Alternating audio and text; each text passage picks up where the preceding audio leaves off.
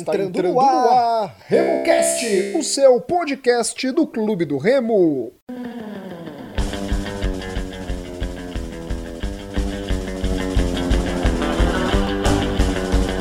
Salve, salve galera que se liga aqui no RemoCast. Esse é o podcast da torcida do Clube do Remo. Eu sou Rodolfo Nascimento e no programa de hoje Murilo Jatene e Igor Moraes. Nos sigam nas nossas redes sociais, RemoCast33 no Twitter, Instagram e Facebook. Por falar no Instagram, vai nesse momento, daqui a pouco vai ter um sorteio no próximo dia 24 de outubro.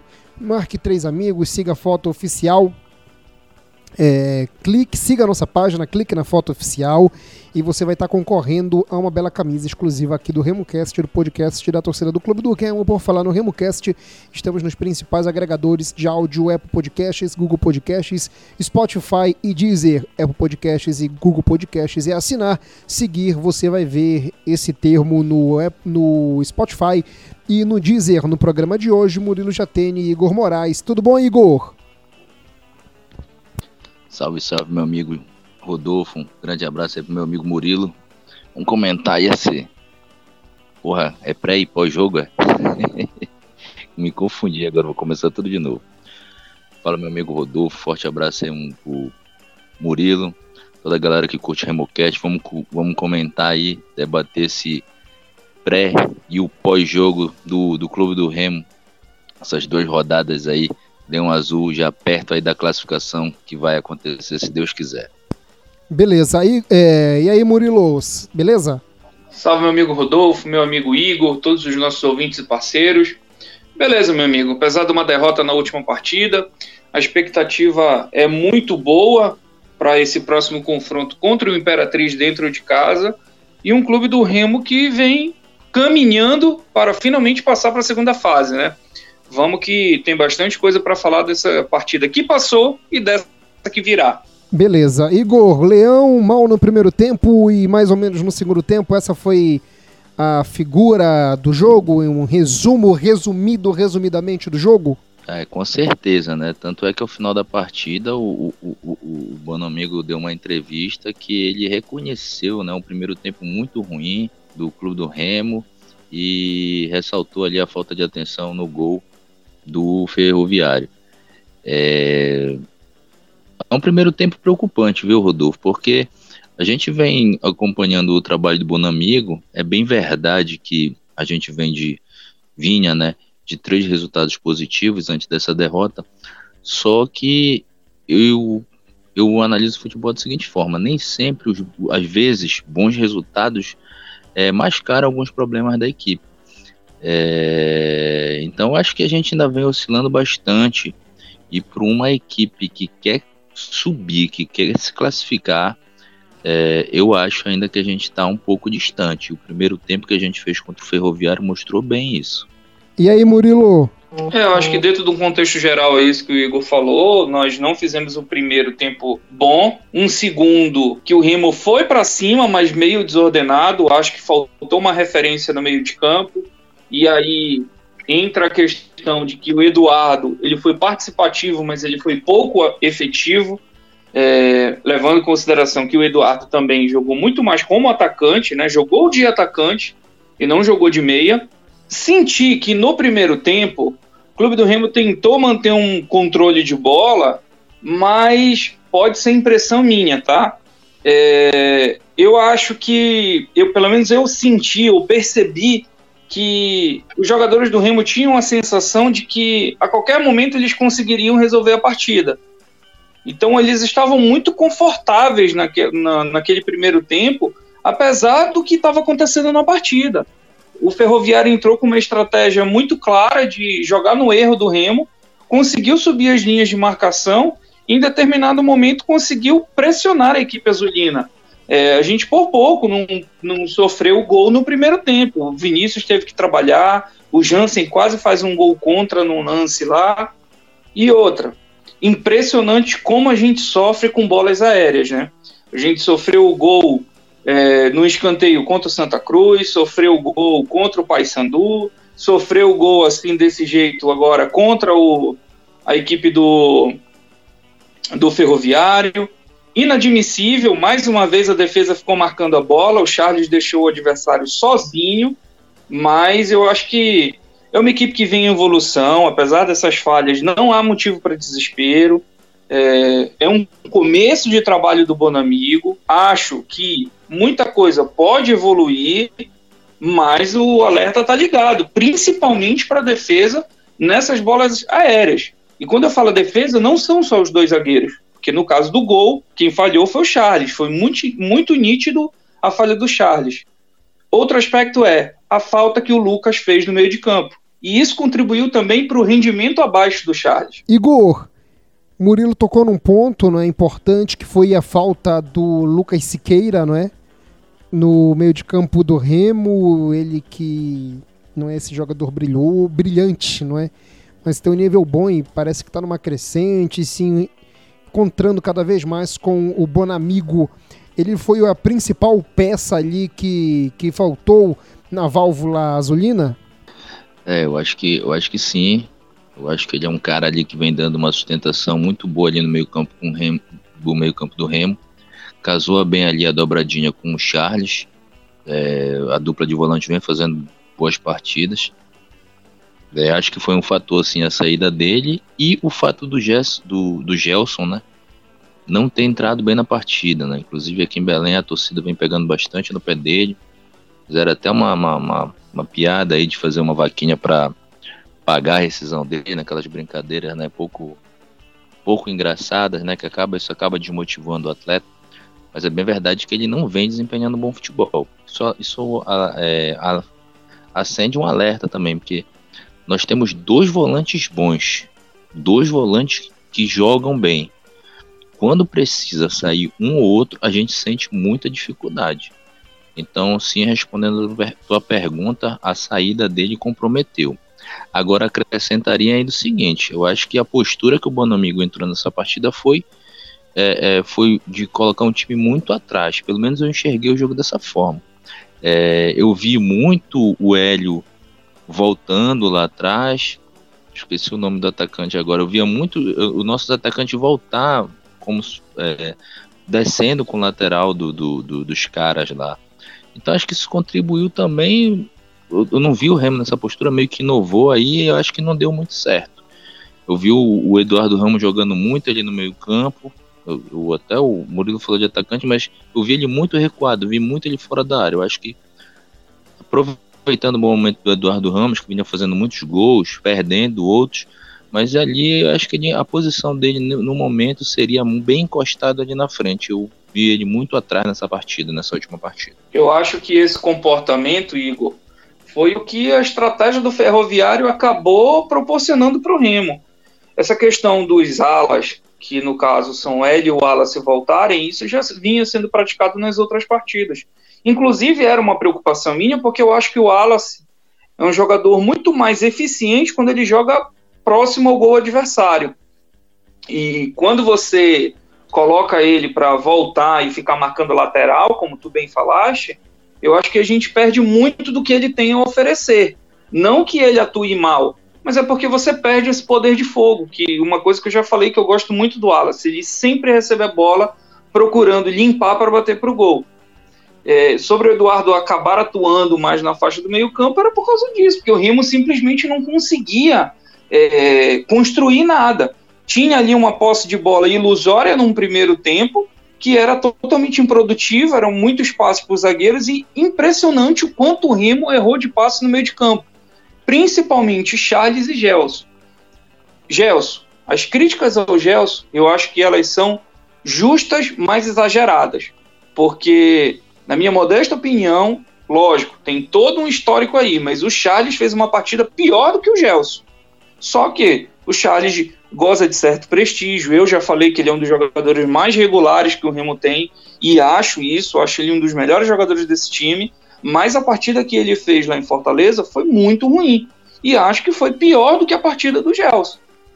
Agora, como eu falei anteriormente, tem coisa para ajustar. Acho que deveríamos ter mais o meio de campo para qualificar aquela saída de bola, coisa que não foi feita e quando o Remo melhorou, como o Bonamigo fez uma boa análise, né?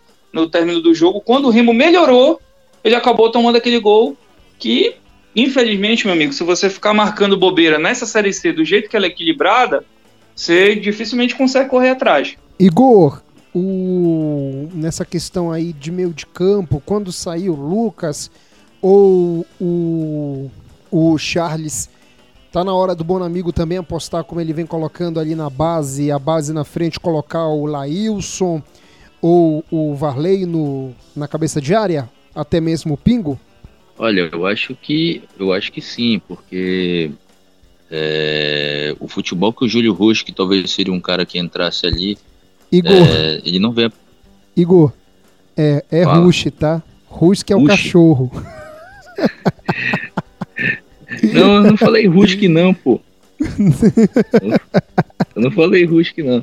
Mas, Falou mas sim. Vou, vou, deixar aí na gravação, tá, galera que tá acompanhando aqui, a gente é brother. É... Depois tu vai ouvir que tu falou Rusk. Continua. É, relação, é, então assim, eu acho que toda vez que o Júlio Rusk Rush. Rush. toda vez que o Júlio Rush, toda vez que o Júlio Rush entrou, é, ele não desempenhou um bom futebol. Então abre margem para entrar os outros atletas da base, porque é uma posição carente. A gente dispensou ali o Chaves, o Gelson vem sendo questionado, então talvez abriria oportunidade pro, pro, pro Pingo. O Laílson também é, oscila ali, embora eu acho que ele treine muito bem, porque ele ele entrou com o Márcio Fernandes, ele entrou com o Mazola, ele já também entra com o Paulo Bonamigo, mas assim, no jogo ele meio que some, né? Ele não faz boas partidas que o credencia para pegar uma titularidade. Então acho que sim, acho que é uma chance ali para dar mais chance pro Laís para tentar mostrar o bom futebol que desempenha nos treinamentos. E o Pingo, né, que foi aproveitado ali pelo Márcio Fernandes em algum período do campeonato, mas depois desapareceu dada a ausência de, de nomes aí mais fortes, não como esses que vieram de fora. E Murilo, e o impressionante, não é? O Lailson, eu, eu sempre critiquei bem ele, mas nesses jogos que ele entrou com o Mazola e até mesmo no, no clássico com o Bonamigo, ele foi bem, não é? Ele foi até fez. Ele foi regular ali na, na posição, tanto que ele teve o seu contrato renovado, não é? Com o Remo. Sim, sim, sim. Sejamos justos. O Laílson já aborreceu bastante, não só a bancada aqui do Remo Cash, mas a torcida no geral, né? É, há de se considerar que é um jogador novo, que está em evolução e tudo mais, mas o Laílson já deu margem para bastante crítica. No entanto, como tu bem salientou, é, o Laílson tem entrado bem, tem, tem sido deficiente. Acho que ele ainda pega uns cartões muito bobos. E, e isso pela idade dele, já tem acho que 22 anos, ele já poderia estar tá mais maduro nesse sentido, mas é, é um jogador que está evoluindo. O, o Rush, fazer só uma consideração, no jogo contra o Manaus. Não, foi contra o. Não, tá aí, não, sim, ele entrou bem contra o Manaus e entrou bem contra o time lá de.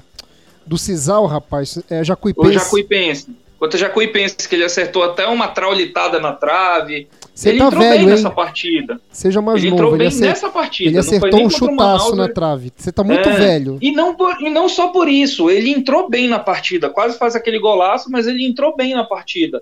O que ainda é pouco, né? Para a expectativa que se tinha pela contratação dele. Mas mostra que também é um jogador que pode contribuir muito mais do que vinha apresentando. Sim, porque é, é, ele é canhoto, né? Os dois são canhoto, canhotos, né? E o. O Lucas é, então eu acho que mesmo o cara para jogar fora de posição, ele tem que ser muito acima da média, assim, né? Pra, tipo, um destro sim, sim. jogar na, na esquerda e um canhoto jogar na direita. Ele tem que ser muito. E não é o caso dos atletas do Remo, né? Então... Eu acho que naturalmente seria ele o, o titular na partida contra o Ferroviário, mas como foi acometida aí pela, pela Covid, né? E espero que. Acho que já está recuperado, né? Graças a Deus, já está Sim, porque é assintomático, né? Transição. Isso. Eles já estão treinando já. Eles já estão até treinando isso, os jogadores. Isso, exatamente. E impressionante, até falando sobre isso da posição, o Gels estava completamente. Um amigo me mandou uma mensagem falando: ah, o Gels está completamente torto, né, nessa posição. Eu falei: olha, eu acho que naturalmente já é meio torto. Mas ali ele estava numa situação bem desconfortável. Era nítido que ele estava completamente desconfortável jogando naquela posição ali. Sim, dava pra, dava pra apostar, não é, Igor? No, no Lailson, né? Na, na, na, ele é canhoto. Se não tivesse bem, colocaria o Gelson no segundo tempo, sei lá, o Varley, o Pingo. O Pingo nem foi, né? O Varley quer dizer. Mas tu fala na entrada no, do Lucas Siqueira? No Lucas Siqueira é porque o Lailson é canhoto. O Lucas é canhoto, o Lailson é canhoto, né? São três volantes canhotos. canhotos o, o Lucas, o Júlio, que é o segundo, e o Lailson, né? Então dava pra ele ter é, usado o Lailson. Eu, eu, acho que podia ter entrado, sim, né? Eu acho que até bem ressaltado essa renovação de contrato. É um, é um, é um garoto ainda, 22 anos, né? Talvez tenha muita coisa para apresentar ainda. E poderia ter entrado, sim. É Agora eu não concordo muito com mu muitas boas entradas dele, não. Assim, aqui ficou marcada bem, por exemplo, ele entrou muito mal no clássico, aquele que a gente perde o, o título lá, que a gente perde aquele jogo, também ali também ninguém acertou nada. Mas Justamente. ele entrou muito mal naquele jogo, né? Ele, ele até que. Acho que ele que a bola bate nele, que o cara faz aquele gol de puxada lá. Égua, Igor, sinceramente, cara, naquele, naquele clássico ali eu só culpo o Fredson e o Mazola. Eu não consigo culpar nenhum jogador, velho. Eu acho que ele foi mais vítima do que qualquer outra coisa. Não tem, não Naquele tem. jogo. O Mazola foi jogo. justamente, o Mazola foi muito mal nessa decisão, cara. O Remo ia, ia, ia, engraçado como a vida mostra, né? Com a entrada do Ronald, o Wallace, o Hélio, que se o Mazola tivesse feito, cara, o feijão com arroz, o Remo era tricampeão, mas sinceramente, tranquilamente. Não, não e ele dizia que os jogadores mas... estavam prontos, né? Justamente. Mas ali na minha visão, eu acho que tem o erro claríssimo do Mazola. É, mas eu acho que falta postu é, faltou é, a postura ali mais decisiva de alguns atletas. É, muitas substituições que ele leva, de fato, com as substituições ele leva o time para trás. Mas assim, acho que faltou também aquele algo mais da galera que entrou. Aquele jogo, ele, o Laís foi mal, é, o Kevin foi mal naquela entrada, o, o inclusive acho que num cruzamento do lado dele.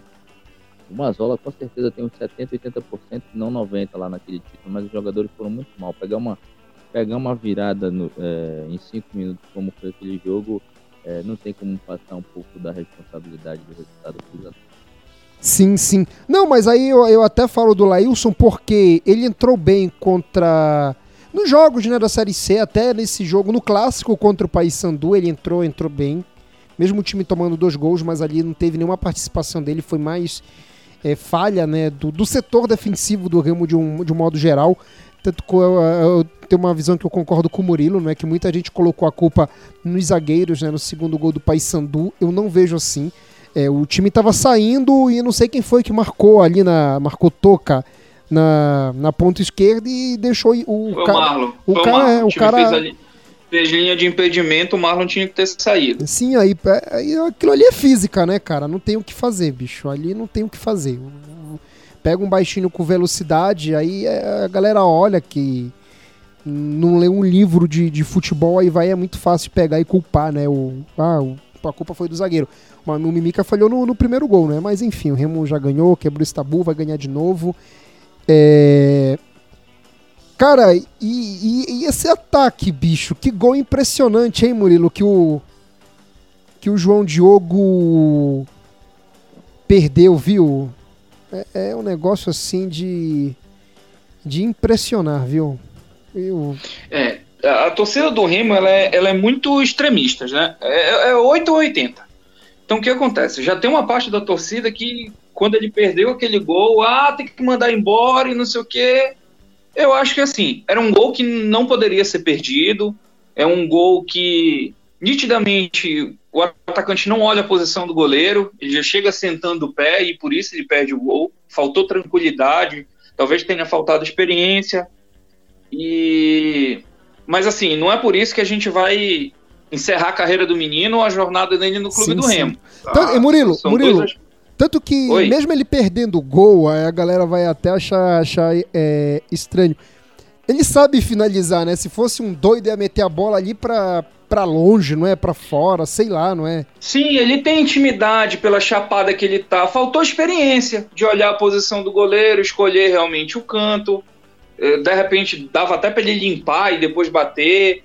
enfim, faltou um pouco dessa malícia do futebol, até porque ele é um jogador que vem do futebol de, de, de salão, né? É, a maior experiência dele é como futebol de salão. Ele está começando agora os passos dele como, como jogador de campo. E ele nitidamente não foi contratado para ser o centroavante titular do clube do Remo nessa temporada. Tanto é que chegou o Salatiel, já está regularizado e possivelmente vai para o jogo. Mas era um setor que a gente tinha carência realmente, né? Os atacantes que passaram por aqui, os três centroavantes que vieram por aqui foram, é, foram embora. E acho que com a vinda do Salatiel a gente tem uma boa opção, mas realmente aquele gol ali não, não poderia ser, perdi, ser perdido. Agora, paciência, né? Águas passadas. E Igor, é, o Remo trouxe o Heron, não é? Tem agora o Salatiel, que foi o último artilheiro da Série C pelo Sampaio Correa. O último que veio com essa credencial foi o querido Isaac, não é? Ele foi artilheiro da Série C de 2017 e veio pro Remo em 2018. É, gol no rival o Isaac fez. Ver o Salatiel, né? Que foi mal nesse ano no Náutico. Foi execrado, ele veio execrado lá do Náutico. Mas ano passado na Série C ele foi o artilheiro, não é? Da, da Série C do Campeonato Brasileiro. E o Heron, que jogou em todas as categorias de base do Brasil. É, para você, Igor, dá pro Heron já ter uma, uma chance melhor ali nesse como como esse 9 do Remo ou você já acredita que o Salatiel já vai ser esse esse primeiro número 9 sem ser o 9, né? Visto que o 9 já é o João Diogo. Olha, cara, eu, assim, eu, eu até parecido com uma resposta que eu já dei quando chegou o. É, rapaz, como era o nome daquele cara que até jogou no, na Mulcura, que veio no ataque do Marcão, né? Marcão, ano passado, isso. Eu não fosse ele entrar logo de cara, não. Eu acho que o cara tem que chegar, treinar e verificar qual é a condição técnica, a menos que seja um cara fora de série. E o Salatiel tá longe disso. Pelos números que eu vi, eu, a gente até fica pendente de confirmação, o ouvinte ou algum amigo da bancada aí me corrija se eu estiver errado. Pelo que eu vi, ele tem 20 jogos na temporada e dois gols, se eu não estou enganado. Então, não chega credenciado para chegar tem e jogar. Um, um, um, Longe um, um programa que eu escutei do pessoal do, do Náutico, logo no começo do ano, na Copa do Nordeste, eles começam ouvindo a galera, né? E as galera do Náutico, aquelas derrotas, estilo o Náutico também tem, né? Que o Náutico ele é meio irmão do Remo nesse, nesse segmento aí, não é? Umas derrotas assim em casa que são impressionantes. Tipo, o Náutico perdeu, rapaz. Pro, pro Frei Paulistano. Pro Frei Paulistano, que a gente ganhou até com certa facilidade na Copa do Brasil. E o Salatiel, ele perdeu, rapaz, o gol, um pênalti. E a torcida do Náutico, é Salat, daquele jeito, né? Pernambucano, nordestino, e Salatiel vai plantar chuchu, né? É... Mas ele foi bem, e aí, Igor?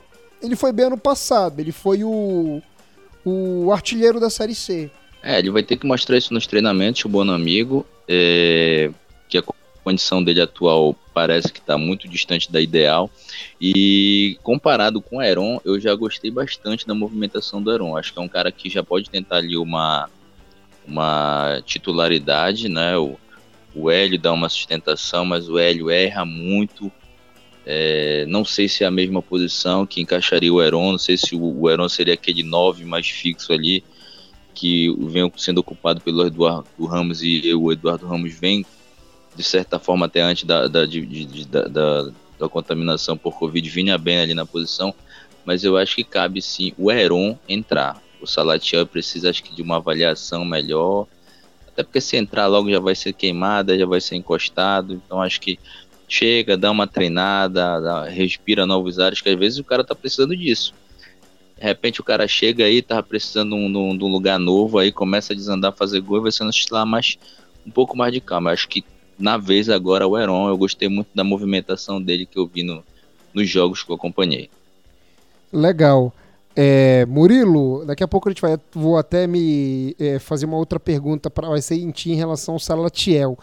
É, algo mais que você queira salientar sobre esse jogo aí do do Remo contra o Ferrim?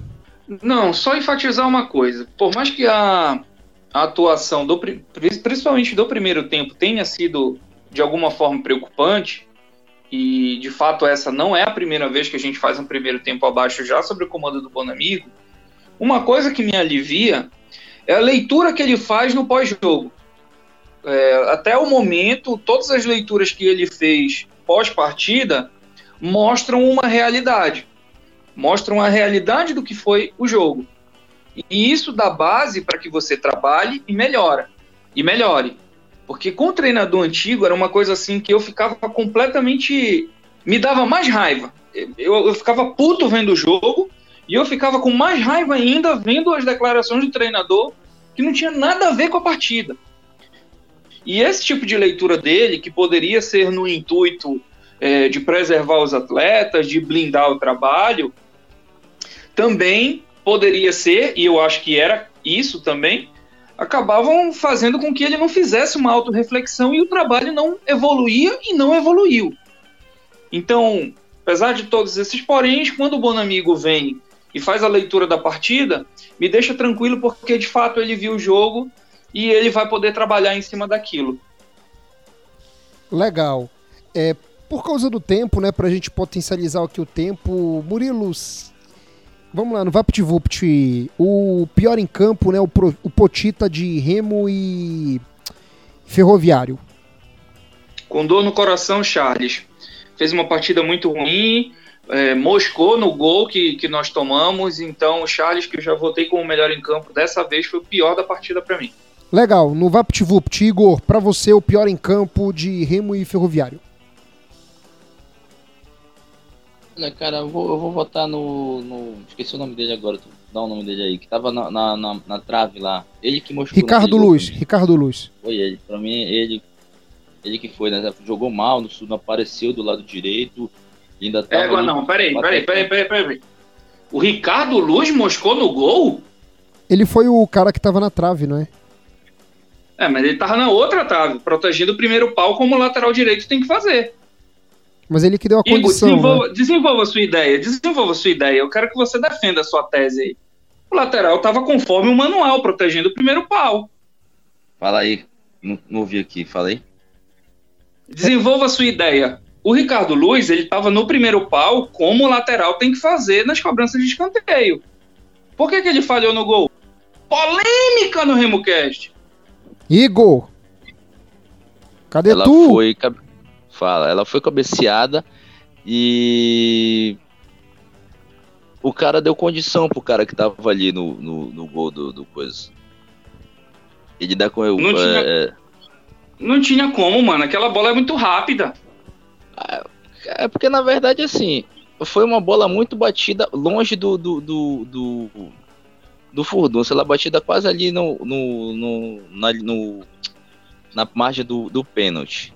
Sim quem estava na marcação do jogador que deve ter 1,60m era o Charles, que deixou o cara sozinho para cabecear. É, mas aí se tu tá vendo uma bola que ela tá saindo da área, teoricamente o goleiro vai ter mais tempo de sair para a bola. Ele, ele, dá condição pro atleta que ficou lá, pegou Não tem como, meu posição. filho, porque ele tá na ele tá na linha do gol. Quando a bola é cabeceada, se ele sair, o cara tá entrando, o cara vai estar tá em condição. Depois tu rever o gol. Eu vou, vou dar o veredito eu aqui. Mais... Eu vou dar o veredito aqui. Dane-se. É, eu tô com o Murilo aí. Tô com o Murilo. É, é, é humanamente impossível. Como, o cara tá, na, linha, cara tá na linha do gol. É que a gente tem uma ideia muito falsa de do, do, do, do, lateral sair. Não, ele tava, ele tava fazendo a dele. Quem errou foi quem deixou o, o cara o, o, cara ficar desmarcado, que no caso foi, foi o Charles. A função do, do Ricardo ele fez bem, que foi é, tá ali. Se ele não tá lá e sai, um, e sai um gol no primeiro pau, aí o erro era dele, porque uma cabeçada ele tá justamente ali para proteger aquele, aquele, aquele ângulo lá. Então quem errou foi o, o Charles na, na proteção. Mas desenvolva outras situações, Igor, porque o Ricardo Luiz é, foi o pior. Mas eu concordo que o Ricardo fez uma partida abaixo, sim, Igor. Comparado às outras partidas dele, essa foi a partida mais tímida dele. Eu concordo contigo, tá? Só não concordo que ele falhou no gol. É, em relação à partida, é, ele foi um cara que se mostrou muito diferente dos outros jogos, em que ele aparecia muito na frente, é, se apresentava muito para receber as bolas. E nesse jogo a gente sentiu falta ali da movimentação pelo lado direito. O Ramos se ressentiu muito de, de, de, poucas jogadas ali pelo lado. Então ele se escondeu muito da partida. Fica até o questionamento se não foi dessa orientação, porque eu acho que nesse jogo o Bonamigo recuou demais o time, na minha visão. E vou ouvir o conselho do Murilo em relação ao gol, vou ver de novo o gol. Faço errata se assim o considerar no próximo programa. Legal. É, para mim o pior em campo foi o Charles, Charles o troféu Potita. Agora a gente perdeu muito tempo aqui. Murilo, quem foi o melhor em campo? Só fala o nome, vai. Puta que pariu, melhor em campo agora. Cara, votem aí, cara, que eu sinceramente eu Melhor em campo. Olha, na, né? falta de, na falta de um melhor em campo, eu vou votar no Vinícius, porque ele é o Vinícius. Tá bom, então o Vinícius é o melhor em, melhor em campo, tá bom? Tá bom, Murilo abriu mão porque ele já falou até o palavrão aí. Então ele não, não achou ninguém, achou todo mundo ruim. e o Vinícius foi o melhor em campo nessa derrota do Remo de 1 a 0 pro Ferroviário. Vinícius ganha o troféu Alcino mais uma vez. O, acho que o, Alcino, o Vinícius é o que mais ganhou o troféu Alcino quando ele se aposentar, vai virar troféu Vinícius. É... Galera, vamos falar aí desse jogo do Remo diante do Imperatriz. Um jogo que, para o coração remista, dá um medo muito grande, não é? Porque o Imperatriz é o saco de pancadas no grupo, só tem um ponto, justamente contra quem? Contra o Remo. Mas ao contrário do que muita gente diz que esse ponto é ruim, que não sei, para mim foi um ponto positivo. Ainda bem que o Remo empatou lá em Imperatriz. Sabe por quê, meus amigos, e vocês também que estão nos acompanhando? Porque se o Remo tivesse ganho esse jogo diante do Imperatriz, o Mazola ainda estaria comandando o Remo. Porque olha, ele já tá com 11 pontos. O Remo não ia nem ter saído do G4, ou seja, o Mazola possivelmente ainda estaria treinando o remo e a gente possivelmente ainda estaria com esse tabuzinho mequetrefe que foi, que foi feito. E o Remo vai para esse jogo diante do Imperatriz, com obrigação da vitória. E para ti, Igor, é, é mais importante, como eu, conhecendo o histórico de remises, meio a zero Lógico que a goleada para fazer saldo, isso vai ser é o segundo critério de desempate. O primeiro é o número de vitórias, se os dois times ficarem com a mesma quantidade de pontos, e o segundo é o saldo de gols, visto que o último, o único time que goleou a Imperatriz, mesmo com todos esses problemas da equipe maranhense, foi o Paysandu, não é? Que foi aquele 6 a 1. O resto 3 a 1. É, nem o Vila Nova goleou a Imperatriz. 3 a 1, 2 a 1, 2 a 0. E para você, Igor, é mais importante um meio a zero ou uma vitória com goleada? Não, acho que é fundamental um Remy concentrado, focado para conseguir os três pontos, independente da quantidade de gols. Porque, é, se até me corrija se eu estiver errado, quem está acima do, à frente do Remo é o, o, o Santa Cruz, né, que ainda tem um confronto direto. E e ainda está um pouco longe, né? Acho que ainda vai oscilar muito. Então acho que o Remo tem que focar em trazer esses, esses três pontos, que é uma equipe muito fragilizada, né? É, acho que ontem ainda saiu notícia de, de, de gente abandonando a equipe. É, eles só estão com, com 15 jogadores, porque hoje um ex-atleta da base do Paysandu foi contratado lá. Eles estavam com 14 pro elenco e hoje chegou um atleta aí que já até rodou no futebol do Pará para compor o elenco, né? É, eu acho que até um. Até que foi camisa 10 na, na final do. De 2019 jogando pelo Independente, eu acho. Saldanha, alguma coisa, esqueci o nome dele agora. É, mas ele foi o camisa 10 do, acho que do Independente naquela final. E então acho que é, vai ser muito problemático o Remo perder dois pontos que já perdeu, que naquela altura do campeonato o time inteiro do, do, do Imperatriz estava com Covid, então teve vários desfalques, o Remo ainda perdeu dois pontos, e se não conseguir efetivar os três pontos, a gente vai contar que seja um empate, perder quatro pontos com uma equipe que está virtualmente rebaixada, é claro que significa que pode comprometer a, a classificação do Remo no final é dessas 18 rodadas. E aí, Murilo, tá com medo ou não? Não, não, tô com medo não. Eu, eu concordo com o Igor, assim, acho que o Remo tem que entrar muito centrado. É, o Imperatriz vai ser um fator decisivo na classificação. Se por um lado a gente tem muitos empates na competição, é, por outro, todo mundo conquistou três ou seis pontos contra o Imperatriz, e isso pode ser um fator determinante lá no final. Então, primeiro, o Remo tem que pensar em cumprir o objetivo que é a vitória. Se tiver oportunidade de fazer saldo, que é um, um, um, um modo de desempate lá na frente, é interessante, lógico. Mas assim, é entrar centrado, não subestimar o adversário. Acho que eles repatriaram um jogador também, um lateral direito. Parece que tinha ido embora e agora voltou. Então, talvez eles tenham ali 16 jogadores disponíveis. Mas tudo isso tem que ficar à parte. O Remo tem que focar nele, no trabalho dele e buscar esses três pontos que são essenciais para a sequência da competição, né? Tá aí renovado com o Salatiel, que veio para ser um homem gol, talvez atue um dos tempos. Ele disse na coletiva dele que tem condições para jogar 70 minutos, eu não arriscaria.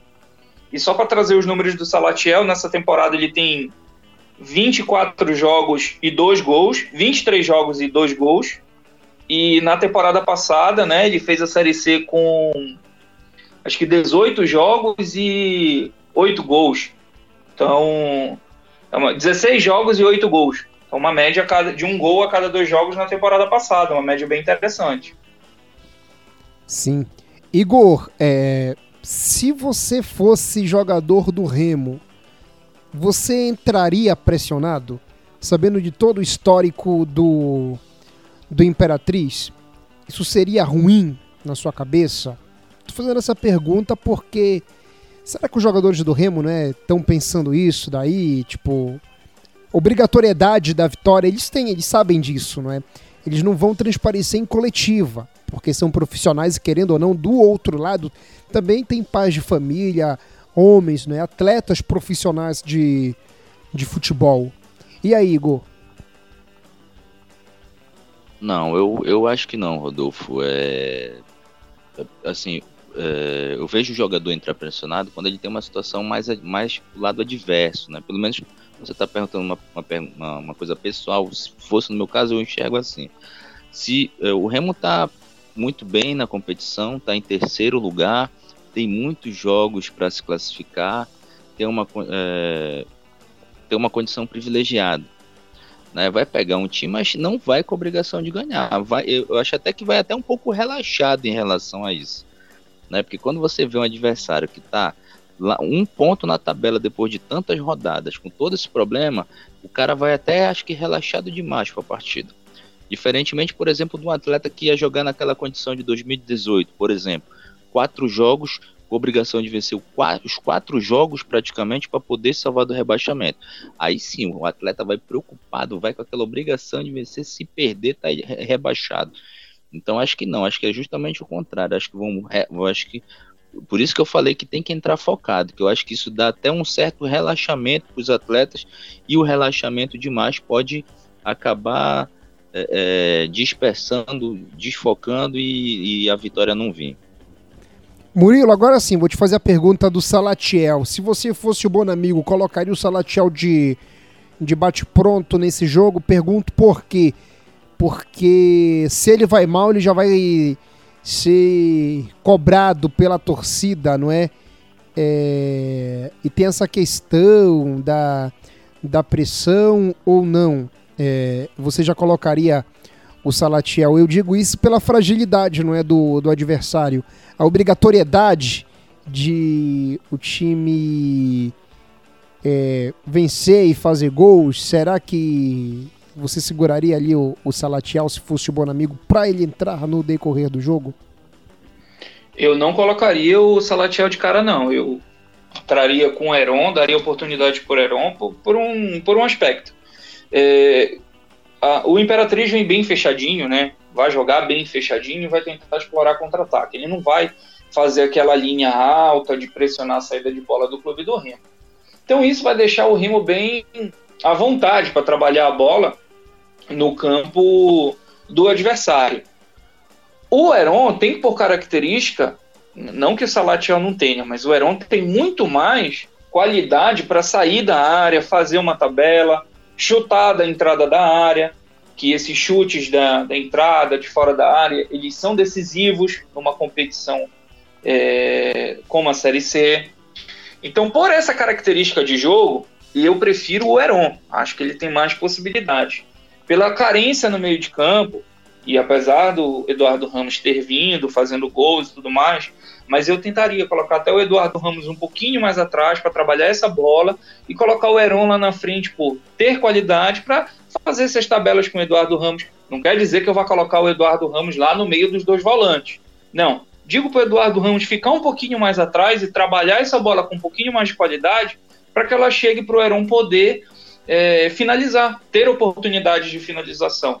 E o Salatiel eu colocaria numa situação eventual, de repente está tá apertado ali, precisa de um centroavante, de um homem de referência para segurar os zagueiros ou até para jogar uma bola dentro da área, porque o Marlon cruza muito bem.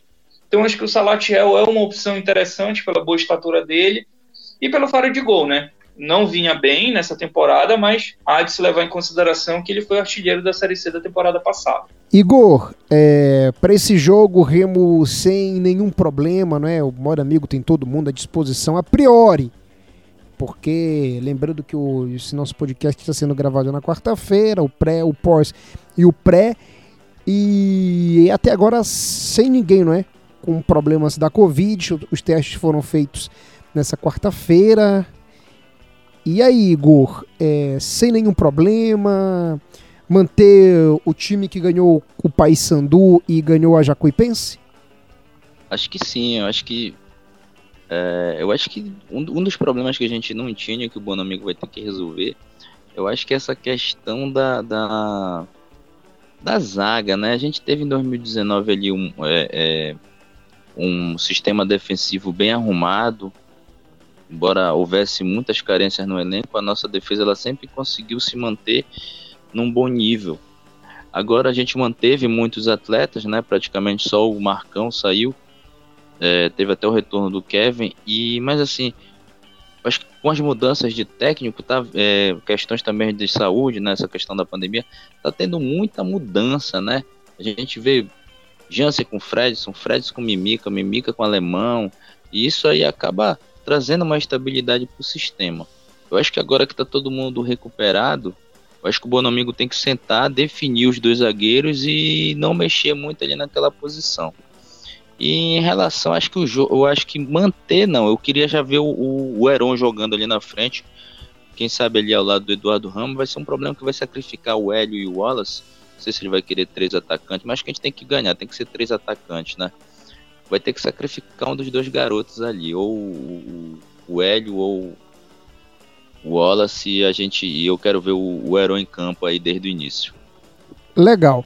E Murilo, hoje o Charles está em que posição nessa briga do, do ataque? Olha, Rodolfo, ele não é titular, mas ele está brigando ali pela posição, né? Eu acho que para aquela função de fazer a recomposição de marcação, de conduzir essa bola, de quebrar a linha, ele é mais eficiente do que todos os outros. Mas quando chega ali perto da área, quem está sendo decisivo é o Wallace. Então é tudo do que tu vai tudo do que o treinador vai querer na partida. Cada escolha é uma renúncia. É assim, não tem jeito. Então é questão de característica. Nesse jogo, Será que vai ter tanta necessidade assim de, de marcar as subidas do lateral? Eu acho que não. Eu prefiro o garoto Wallace. Acho que ele é mais incisivo, acho que ele finaliza bem. Então eu manteria o Wallace. Mas se de repente eu quisesse, como eu falei, segurar as subidas do lateral, é, dar um pouquinho mais de vigor ali naquela posição, então de repente o Charlie seria uma opção interessante.